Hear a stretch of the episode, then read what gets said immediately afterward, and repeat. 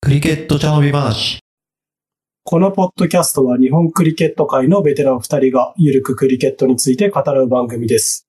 不適切な表現が一部あるかもしれませんが、ご容赦いただければ幸いです。お相手は拓郎としゅんです。よろしくお願いします。よろしくお願いします。えー今回はクリケットサイボーグを作ろうというテーマで話していきたいと思います。はい。変なテーマですね、いきなり。そうですね。変なテーマですね。はい。まあ、ちょっとどどういうことかっていうのを簡単にかいつまんで話すと、えークリケットに関わっていると自分が10あ150キロの球を投げれるとか、100メートル級の、えー超巨大シックスを打てればなーとか、えっ、と、一度は思ったことがあると思います。えーそこで今回は、えー体力や環境や技術など全てにおいて完璧なクリケットサイボーグがどうやって作れるかを、えートピックとして話していきたいと思います。サイボーグの定義は、えっ、と、まあ、人造人間っていう略だと思うんですが、まあ、それとは関係なしに、えっ、と、まあ、なんつったらいいんですかね、クリケット超人を作ろうぐらいなイメージで捉えてくれるといいかもしれません。なるほど。妄想、はい妄想でベストプレイヤーを作ろうって感じだね。そうですね。どうや、どういう環境で、どういう遺伝子で っていうのを、まあ、ただ、取り留めのない話をする会って感じですね。なるほど。はい。まあ、細分化するとキリがないので、えっ、と、バッターと、えーファーストボーラーの、えーを1体ずつ、今回は、はい。えー作っていきたいと思いますって感じですかね。はい。じゃあ、バッターはしゅんさんで、ボーラーは私が、はい、やっていく感じにしましょうか。作りましょうか。はい。じゃあ、出生国。生まれた国ですね。はうん。バッターならどこの国に生まれた方がいいとか、あるのかなっていうとこですが、どうでい。しまょあ、まあ、環境大事だからね、どこで生まれるかってすごい大事だと思うんで、うそうですね。そう、まあ、エディットし放題なら、どこだろうな。やっぱクリケットの盛んなとこなんで、うん。まあ、アジア、アジア、まずアジア系か、ヨーロッパ系か。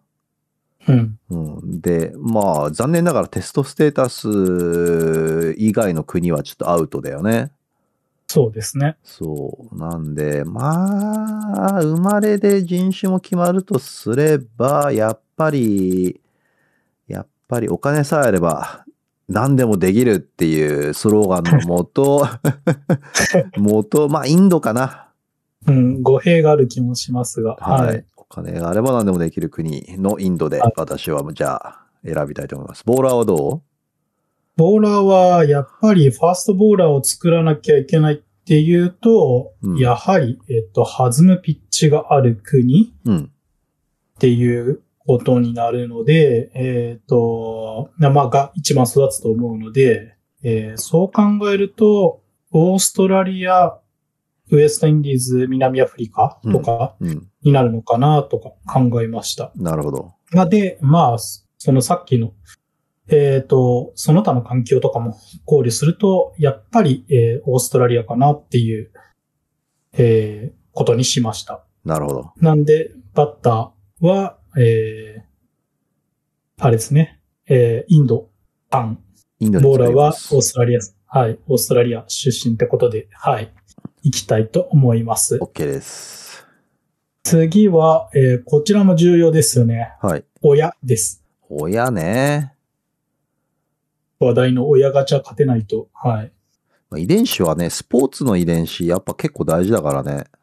そうですね。うん。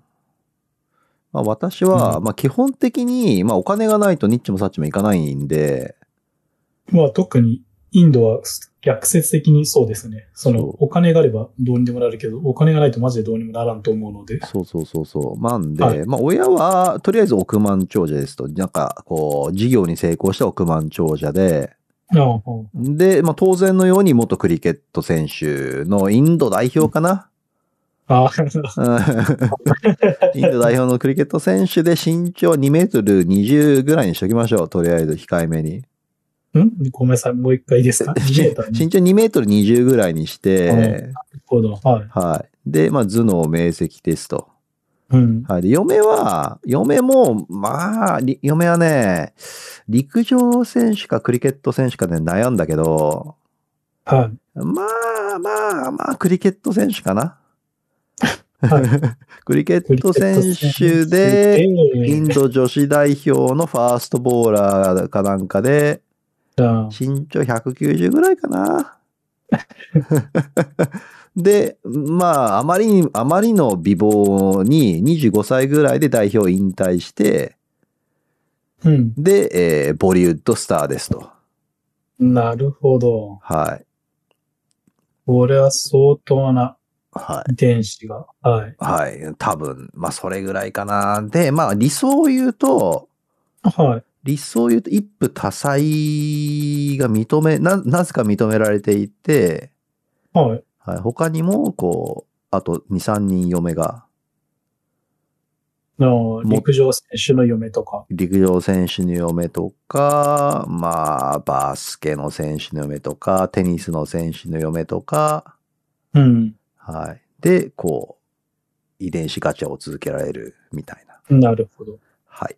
タクロはどうですかそうっすね。えーっ、と、うーん。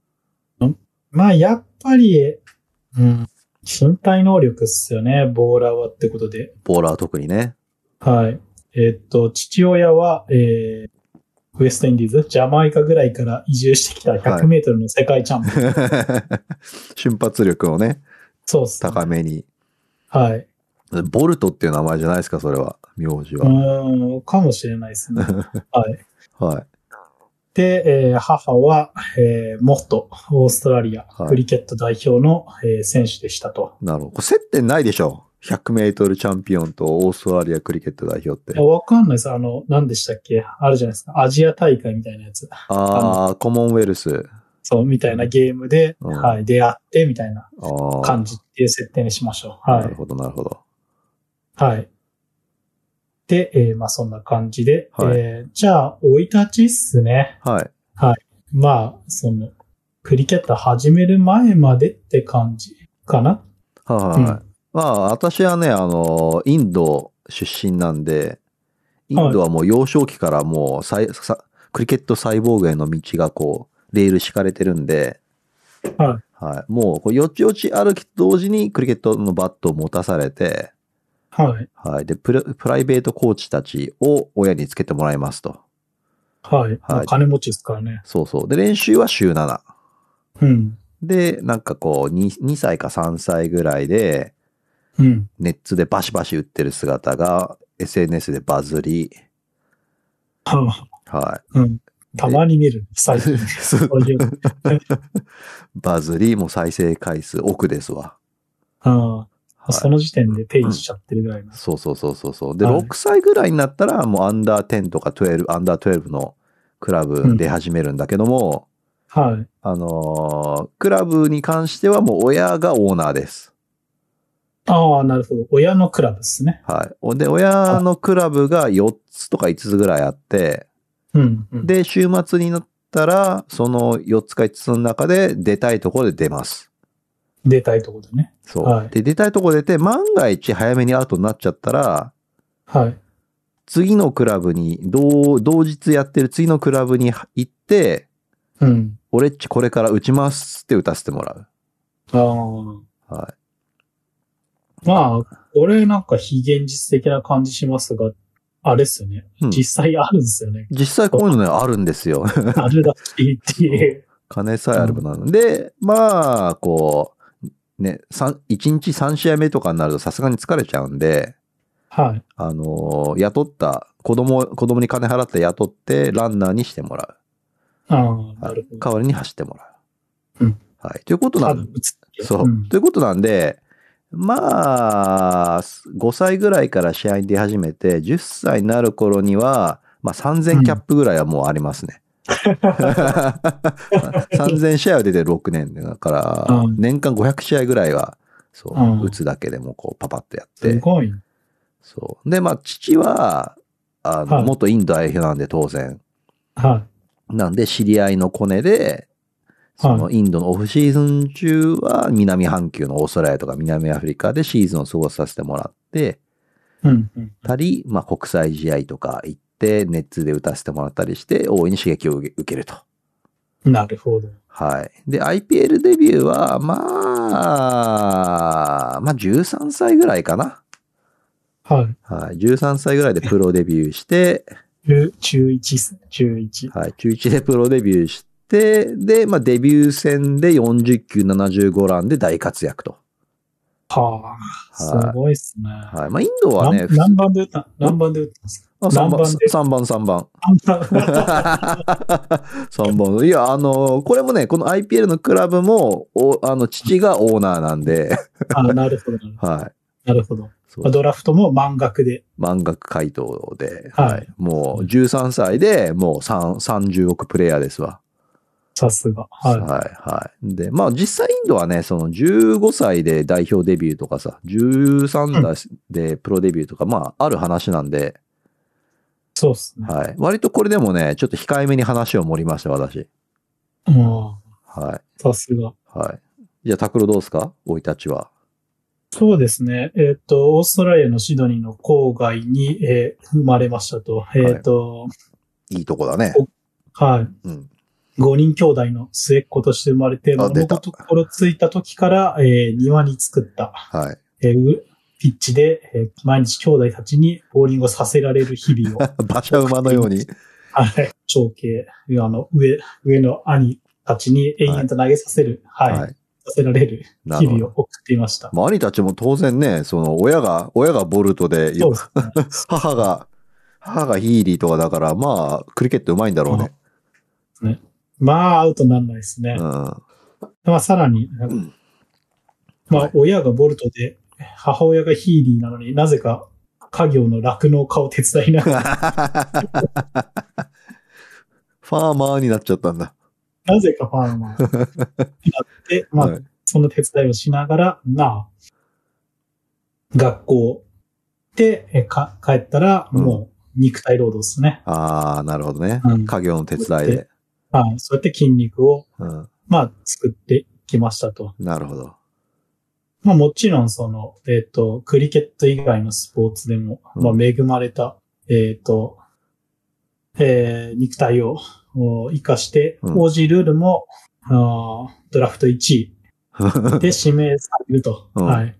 だまあ、手に、はい、どうぞ。大体あれだよね。オーストラリア OG ルールが紙スポーツだから、そっちの方行っちゃいそうだよね。 そうっすね。ただ母親がちょっとああれだったんで、うんはい。と、まあ、あと父親もジャマイカ人ということで、はい。まあどっちかっつうと、まあ、上の4人のうち3人ぐらいも OG ルールやってるんで、なるほどね。まあ、というとこでクリケットっていう道を、はい、はいはいは進みましたい。と。なるほど。まあ、テニスや陸上、まあ、ゴルフなんかもたしなんで、うんうんまあ、すべてにおいて、うんまあ、まあ、い い。 まあ、いい。まあっていうまあ感じです。、ままあ、プロレベル。 あ、プロレベル。なんか見積もってプロレベルみたいな。なるほどね。はい。いやーという感じですね。サイボーグ怖いわ。うん才能ってすごいな。 じゃあ、えー、まあ、こんな感じで、はい。大体クリケット選手になりましたって感じで、もう、そうだねもう IPL デビューしてるやつもいる けど、ははい。というところで、い。えー、プレイスタイルいきますか。あ、そうですね。まあ私は、あの、ちょっとね、この子は遺伝子ガチャにあんま恵まれずに、はいちょっと身長伸び悩みました。ああ、親2メーター20ぐらいあって、おは、は、親も、そう、190センチあったんだけど190ぐらいあったんも、ですねそう、伸び悩んで、まあ、2メートル2センチぐらいです。あはい。それ以上伸びちゃうとね、ちょっとバッターとしてはちょっと窮屈になっちゃうんで、なるほど。あはい。2メートル2センチ、えー、体重120キロぐらいかな。あ、はい。なんすごでい、まあ、まあ、触れば、触れば6までいきます。あはあ、いスポットとかあんま関係ない。関係ない。もう、大体こう、打てば、打てばそれぐらい行くんだけども、まあ、あえてリスクは犯さず、シングルやツーを重ねる。 なるほど。そう。足が速いんでね。あはあ、子供の頃は、ランナーを雇ってた のに、い。が大人になったら、細いシーンでそ取うってくるんそうですそうそうそうそうそうそう。なるほど。そう、それで、まあ、ちょっとあ、あまりに足が速すぎるんで、うんそう、2とかもね、大体その、パートナーに追いついちゃうぐらい速いんあで、そう、それで相手をランアウトにしちゃう時もあるけども、うんうんはい。まあ、まあ、頼安定するタイプね、足が、足で稼ぐんで、なるほど、なるほど。はい。あんまでりリスクを、あんまそう犯してこないで、そう。ゲームをコントロールするタイプというか。そう、はいコントロールしても、もうバウンダリー打たなくても、ストライクレート150ぐらいはいけちゃうみたいな ね。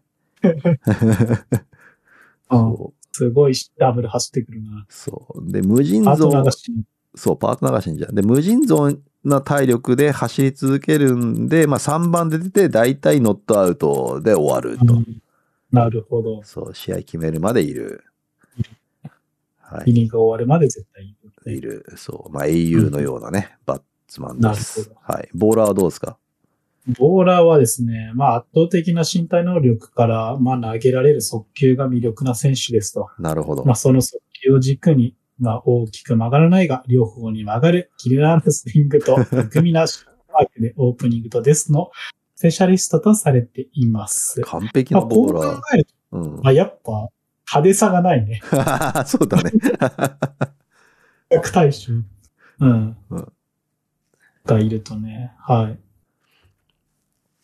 どうっすかじゃあ、まあ、こっからは台本にないんですけど、はい。何歳ぐらいまでプレイしますこのバッター。私はね、あの、もうデビューが13歳なんで、25ぐらいですね。あああ、に早い、早いっすね。そう、25ぐらいまでプレイして、で、引退後は親の家業を継いで、えー億万長者になると。もともともう億万長者ですけどね。すでにね。 13歳の時点で30億プレイヤーですか。そうそうそうそうそう。まあ、家業、実業家の方が、はい、そを、えー継ぐってことですう。ね。そうだね。まあまあ、その間にね、あのーう勝てるワールドカップは全て勝ち。はい。 13から25までだから、そう。十何年、三、まあ、うん五つかう、ん五つか六つぐらいかな、ワールドカップ。と確かに T20 とかあるから、ガンガン取れる。そうそうそうそうそうそう。うんそう。で、ボーラーの方は、えーっと、まあ、ボーラーなんてすぐ怪我して終わっちゃうんですよ。所詮、サイボーグなのに。サイボーグでも、やはり、馬車馬のように、3歳ぐらいから兄たちに投げさせられていたはがゆえに、膝をがぶっ壊れて、こちらも25、6歳、6、7歳い。 で、早えな。はい、引退することになりました。思ったけど、これやっぱさ、その、あまりに能力を盛りすぎて飽きが来てるよね。そうですね。ううんん。なんかこあの小う、学校の時に、あの、うんなんか自由帳に書いてた、うん。俺が思う最強のみたいな。そう。なんか、あの、北の将軍様の、あそんなエピソードもあります。そう、北の将軍様の キャリアを言ってるだけのような感じもしなくもな確かい。に。うん。で割ってるだけの、そう。ボーラーとバッタそう。ーで。うん。そうっすね。まあ、こんなとこっすか。あんま、あんまなんか。あんまもっ発と展、面発展白。はいしないよね。あ、そうっすね。う。うんん。まあ、でもなんか、まあ、こっから紐解いてみ、見ていくと、やっぱりバッターは、こう、身体能力、圧倒的な身体能力、まあまああったらいいですけど、うんそれより、こう、環境型というか、うん。な、どんだけ打ったかみたいなのが結構重要なのかなっていうのを、ちょっと感じました。うんバッティングはやっぱやり込みゲーだからね。うん。うん。って感じがしましたね。逆にボーラーは、うん、ファーストボーラーになるとフィットネスとあとは、あの、いいピッチでうん。できるかどうかっていうのが、まあ、こっちの方が消耗品感が強いので、うん。うん。そうまあ、ファーストボーリングもね、もちろん技術は、技術解任度はあるけど、うん。ねどんなに技術があっても、まあ、やっぱり身体能力ありきのスタイルではあるからね、ファーストボーリングって。そうですねねはい。まあ、そこの身体能力を極めた上でうん。のスキルみたいな、その先にあるみたいなね。感じがしちゃいますね。ね。ちょっと。うん。だからやっぱりこう、自分の子供、クリケット選手になってもらいたかったら、まずは自分が100メートル走の世界チャンピオンになるところから始めないといけない。ああ、なるほど。うん、もう無理ゲーやん。か、あれ、あれか、インドで実業家になるぐらいはしとかないと、そうだね。嫁がボリウッドスターとかじゃないとやっぱね、厳しいよね。うん。うん、じゃあ諦めるか。なんか、夢の、夢の話をしたのに夢のない結論になっちゃったけどね。そうですね。はまあでもなんか、うん、傾向は見えてくるかなって感じですね。他の、まうん、スタイルいうん、を考えた時にどうなるかは、まあちょっとめんどくさいんでやらないですけど、うん。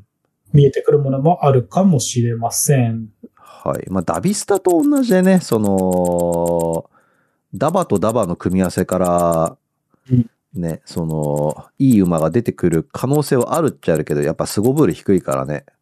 うんうん、うん。親が、あれですね。うん今のダバっていうのは、うんあの、ダメのダというか、駄あそ菓う子そうのそうダそね馬の名前ではないんで、はう。い。うんそうダだビ。スタ世代じゃない人は、ダバっていう馬を、はい、検索しないでください。はい。はい。はい。あそとうっす、あとはもうね、数の暴力でね、もう子供300人ぐらい産んで、あとはそっから、ああ、みそたいうなねで。すね。うんあ確かに。そうしたら、一人ぐらい、大谷翔平が生まれるかもしれない。かもしれないね。そう。まあ、1億人ぐらい産まないとダメかもしれないね。う。うんん。厳しい。ボリウッドスターになるより厳しいね、それは。うん。うん。まあ、300人ぐらい埋めや、ボリウッドスター一人ぐらい輩出できますからね。本当かなそしたら2ステップで、プロのクリケット選手ができるかもしれあ、ない。孫がね。はいはいはい。ここが。はい。はい。まあ、ちょっと変な、変な、変な話になっちゃったんで。はいまあ、この辺で切り上げましょうう。ん。はい。はい。えーっと、ということで、フリートーク的に、はい、はい最近のペット事情について話していきますかそうですね。と、11月、ん違うか、10月末の週末はい。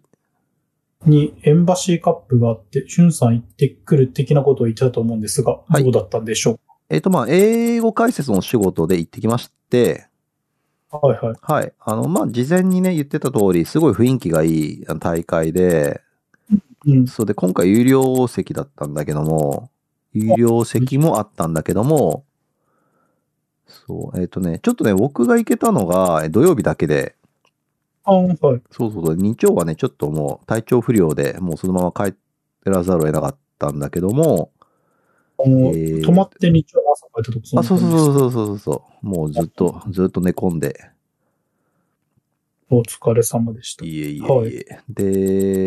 はで、まあね、やっぱね、有料観客席はあんまり入ってなかったね。うーんう、んそうっすね。残念ながら、1000円かな ?1000 円か2000円かは忘れたけど、うん。そう。まあ、やっぱそれだと、まあ、普段でもね、あの、去年はまあコロナの影響もあったけども、普段でも無料ですらそんなには入んない感じだったんで、うん、そうね。そう、ちょっと残念だったかなと。はい。で、日曜は私いなかったんで、ちょっと様子はわからなかったので、そこはちょっとわからないですと。はい。なるほどです。はい。で、席埋まるんですねって感じですかね。そうだ。ね。そう。で、どで解説自体はね、えっ、と、T10 だったんで、ああ、もうその、本当に実況してたら、試合の、えー、と実績をしてたらもう終わる感じだね。なるほど。うん、選手たちのエピソードとかを話す暇もなく。うんうんそう。だから、まあ見る、見る分には面白いかなっていう。そうですね。うん。なん、聞いてて、間どんぐらいあるんですかその、イニングチェンジの間って。15分とか 10, 10分とか。ああ、今回はね、えっ、と、5分とかだったかな。あそんなんだ5分とかえー10分とか。いや、あのね、やっぱり1日に4試合入れるのと、あとそのケツに、えっ、と、プレゼンとかが、イベント系があったからさ、うん。かなり今回は、えっ、と、厳しくなっていて、巻き、巻きを求められたってことですね。そう、オーバー数を消化できないと、ペナルティで10ラン食らったりとか、うんそう。で、ああああニューバッツマンも1分以内に入らないといけないのかなうんうんそう、とかとか、まあ、いろいろその時間については、まあ、あの、厳しいルールが設定されていて、うんあの、いつも遅れがちなパキスタンイレブンですら今回は時間通りに進行できてたんで、できるんじゃんっていう ね。そうみん、もう、みんなやればできるじゃんってなった。うんそう。で、日本とかもさ、結構、回しが遅いんだけど、い、つも守備ああでもない、こうでもないってやってるから、日本で、日本もまあ割と制限時間なんできたから、それもね、できるじゃんってやっぱなった。できる、できる。まあ、10オーバーっていうね、うんあの、展開が限られてるっていうのは、うん。まあ、ああると、かあもとしれないあとプラス、その、5オーバーまでは1、一つのサイドからやって、で、5オーバー過ぎたらもう一つのサイドからやる。うんうんうんそう、っていうのもあったし、あとその、ボールがロストしした瞬間にスペアボールが投げ込まれるとか、まあ一応そういううんヘルプはあったけど、うん。そう、まあうだうだやらなければ、まあできるじゃんっていうのは、まあ分かったね、今回ね。なるほど。はい。ままあ、あ、できることが分かってやってほしいですね。はい。まあ、ほん、まあ本当はね、だからジャパンカップとか JCL とかももうその方式でサクサク、ね、やってほしくはあるけど。で、まあそのイベント自体は、えーやっぱりその有料観客席は寂しかったんで、来年もちょっとこう告知とかね、プロモーションとか頑張ってくれればいいなと思うんだけど、ね、まあ、その知っての通り、やっぱ国際大会が多いから、結局、ね、その、大変大変って、忙しい忙しいっつって終わるような気もしなくもないかな。 そうね。直前まで別のイベントをやってると、あんまり告知は打ちづらい感じはわからんでもないですけどね。ねまあ、とはいえ、全感があるので、はい。今回も有料席があるよっていうのは結構事前に得た気がしますが、それがいくらだとか、どうやって買えるのかとかは、なんかあんまり情報がなかったような気がするので、まあ私が見落としてるだけかもしれないですが、ね、まあ、その箱もいいし、イベント自体もいいからさ、まあ、生かさないのがもったいないよね。そうですねう。ん。ね、スタッフ、多分 JCA のスタッフだけじゃとてもじゃないけど回せないと思うから、なんか、ね、運営委員会とか組織委員会とかも早めに作って、で、独立させていろいろやらせるのが一番いいような気もするけど、うん。うん、まあ、そこら辺はいろいろポリシーもあるだろうから、まあそうですね。まあ逆にこのチケットが売れるようになれば、その辺を独立して運営しやすくなるから、好転していく可能性もありますよねって感じですかね。ね、だといいね。うん。はい。まあ、エンバーシーカップはこんなとこです。はい。はい。他なんかあります私としては、ちょっと前のエピソードで、アンダー19が、あーっと、アジアカップの予選に出てたやつで、えっ、と、準決で負けちゃったっていうところで終わってたんですが、はい実は3位まで、えっ、と、えーアジアカップの出場権がもらえたみたいで、おうはい。で、えっ、と、その、取った後に、我々が取った後に、えっ、と、3位決定戦があって、えーシンガポール、あれシンガポールだっけ消えちゃった。と試合して、で、えっ、と、まあ、勝っ勝ったって、勝ったので3位になりましたと。シンガポールとやって、えー、見事勝利し、えー、3位決、3位になったので、えー本戦出場することができました。素晴らしい。はい。まあ、この次の大会は12月中東で開催される予定っていう、ちょっとざっくりはしていますが、はい。もう来月ってことだよね。そうですね、もう11月なので、はい。もう来月には、えー次の、えー本戦で、えーまあ、いわゆる強豪国、アフガニスタン、インド、スリランカ、バングラディッシュ、パキスタン、IAO 順です。のはい5カ国と、えっ、と、予選でえー出場権を獲得した、あーネパールと、アラブ首長国連邦、UAE ですね。と、日本が出場しますっていうところですね。ああ、素晴らしい。はい。というところで、まあかなり楽しみですね。はい。ここは割と、えー、アンダー19どこの国も、それなりのをつぎ込んでくるんじゃないかと思うので、ね、まあ来年のね、その EAP、えっ、と、ワールドカップの EAP 予選についても、うん。期待が持てる感じだね。そうですね。来年はニュージーランドがいなくなるから、うん。こうチャンスありっすねって感じですね。ね、うん楽しみ。うん。まあ、いい流れができてくるといいんじゃないでしょうかっていうところで、えっ、と、選手の皆さん、えーお疲れ様でした。おめでとうございます。はいえー次の大会も期待しております。はい楽しみ応援しております。はい。じゃあ、他なんかつける、付け出すことあります特にはないでしょじゃあ、今週はこの辺で失礼したいと思います。う。はい。各種 SNS で配信や我々の活動に関する情報をお知らせしております。ぜひフォローをお願いします。補足ブログも細々とやっておりますので、興味のある方はアクセスしてみてください。各エピソードは毎週金曜日に配信していきます。試合や練習に向かう途中にぜひお聞きください。それではまた次のエピソードでお会いしましょう。さようなら。さようなら。